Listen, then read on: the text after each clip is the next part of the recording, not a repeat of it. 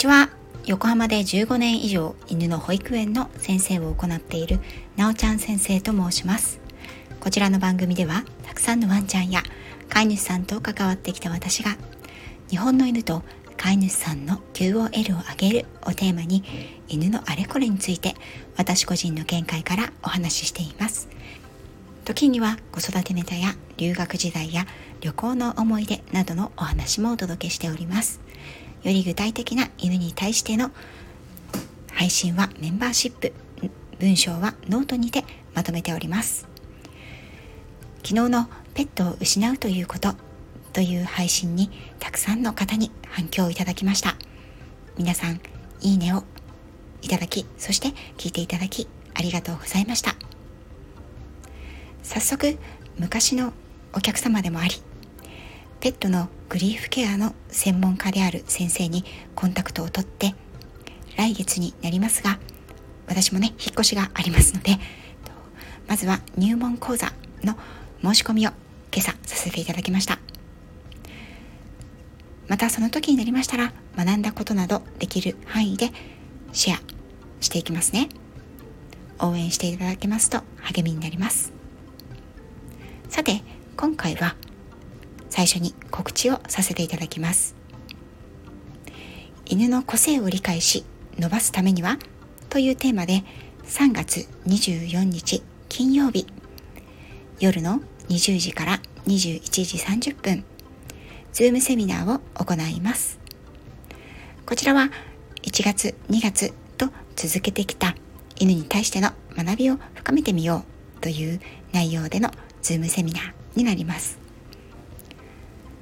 今回もメンバーシップの今月の特典として無料で聞いていただくことができます。いろいろと内容進め方なども試行錯誤中ですのでまだあと2回もしくは3回ぐらいはメンバーさんとリアルのお客様には無料でご参加いただけるようにしていきたいと思います。一般のご参加希望の方は1000円となります。ご興味がありましたら是非ご参加いただきたいと思います。お問い合わせはお気軽にレターやインスタ、ツイッター、公式 LINE でお声かけくださいね。概要欄に詳細を記載させていただきます。今回はセミナーに先立ち犬の個性を理解し伸ばすにはその子に合ったしつけケア散歩遊び方を見つけようという内容で少し皆さんにもお話をしていこうと思います。こちらは子育てにも少し共通する部分があるのではないかなと思いますのでよろしければお子さんを育て中のお母様にもお父様にも聞いていただきたいと思います。皆さんは愛犬を迎えた時どんな気持ちでしたか？この子とを一緒に楽しく暮らしたいと思われたのではないでしょうか。日本全国にはいろんなワンちゃんの専門家がいますが私はこの子と一生楽しく暮らしたいと思うのであれば迎えたワンちゃんの個性を理解するということはとても大切だと思っています。特に初めてワンちゃんを迎えるという方はいろいろなことで迷い悩み絶望し時に育児の色瀬になりそうです先生。という飼い主さんも珍しくはありません。それはなぜかというと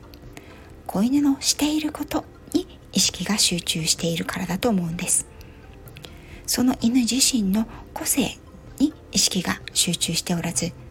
泣く吠える引っかく噛む粗相するいたずらするといったしていることに集中が行き過ぎてしまうことでその子自身の個性が理解できず飼い主さんは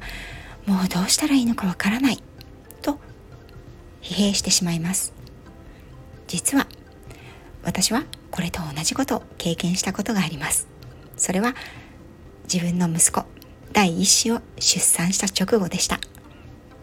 犬に関してはある程度の知識と経験があった私ですが人間の赤ちゃんに触れ合うのは初めてでした。初めてだからわからないし予測もできないしどうしてこうなってるのか一体どうしたらいいのか。本当に初めて子犬を迎えた飼い主さんってもしかしたらこういう気持ちなのかもと真夜中に寝ないで泣いている息子を抱っこしながら思ったものです。ちょっと変ですよね。子育てでは数ヶ月経てばその子のなんとなくの傾向が分かってくるものです。犬育てでも同じでお家に来て半年も過ぎればワンちゃんも家庭内のルールが分かってきてだんだんと一緒に生活することが楽になってくることでしょう。皆さんは習い事をご自身が小さな時にしていましたか？それは楽しかったですか？辛かったですか？私もいくつか習い事をしましたが好きなものについてはそんなに辛いとか苦労したという記憶はありませんでした。親からもしくは友達から勧められて始めたものはもう嫌で嫌で仕方ありませんでした。それは先生の教育方針教室の雰囲気習い事の内容友達立地などいろいろな要因がありました。そのどれも今につながっているというわけではないんですが、まあ、習い事の内容はね習い事をすることでそれをしなかった時よりも経験値が増えたということだけは確実かなと思っています。本邦初公開で言いますが実は私は小学校1年生から6年生ぐらいまでピアノを習っていました。ですがピアノはすみません大嫌いでした。なぜその長い間続けていたかというとピアノの練習の前にあった歌を歌う練習が好きだったからです。そのおかげかずっと歌を歌うことは好きでしたがいかんせんピアノの練習は大嫌いで6年間も習ったのになんとヘ音記号が読めないまま終わりました。なんとか終了したのはバイエルの上下巻だけ。6年間でバイエルの上下巻なんて信じられませんよね。ということは私は歌を歌うことは好き。楽譜を読んだり楽器を演奏することは嫌い。だったわけです。犬も一緒です。その子によって好き嫌いがはっきりあります。そして好きか嫌いかはその子自身に体験をしてもらわないとわからないことでもあります。犬の個性を伸ばすコツそれは犬の好きつまり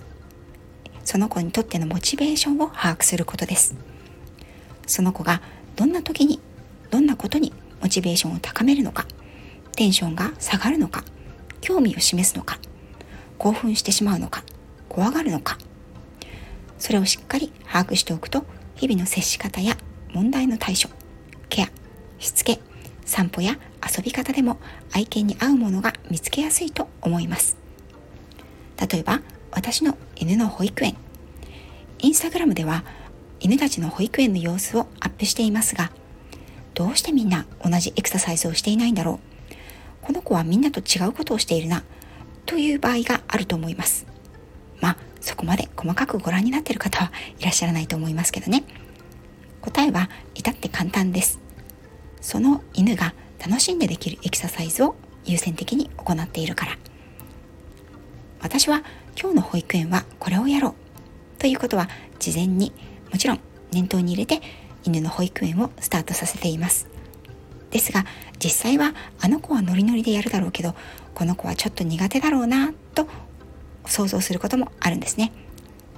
その場合には苦手という子には嫌悪感や抵抗感を感じない程度のところでやめる。無理して全部やらない。小さなステップを大きく褒めて家庭に自信を持たせてあげることを目的とします。もちろん喜んでできる子には全部をクリアするということを目標にします。時には全く違うエクササイズになることもあります。どうしてもこれが絶対にできるようにならなければ愛犬失格です。ということを言う飼い主さんはいないと思いますので苦手を克服する。ことはゆっくりのんびり。それよりも楽しい得意やりたいことを中心にエクササイズを組みます。犬の保育園では保育園の間中だいたい2つのエクササイズを行います。1つのエクササイズがちょっとハードルが高いものであればもう1つは純粋に好きで楽しめるものにします。実は犬の行動パターン年齢犬種大きさや体格性格によって得意なこと苦手なことの予測はおおよそつけることができます。そしてモチベーションを使ってどんな風に導いていけば苦手なことの抵抗感を減らし得意なことをより楽しませることができるのかも大体予測がつくことができるんです。3月24日金曜日の夜のズームセミナーでは愛犬の個性診断をしてみよう。何がモチベーションになるのかモチベーションの紹介。個性別モチベーションの取り入れ方と使い方。その子に合ったしつけケア散歩の仕方遊びを見つけよう。質疑応答コーナーという内容で皆様と楽しく犬についての学びを深めていきたいと思います。よろしければぜひ皆様のご参加お待ちしております。最後まで聞いていただきありがとうございました。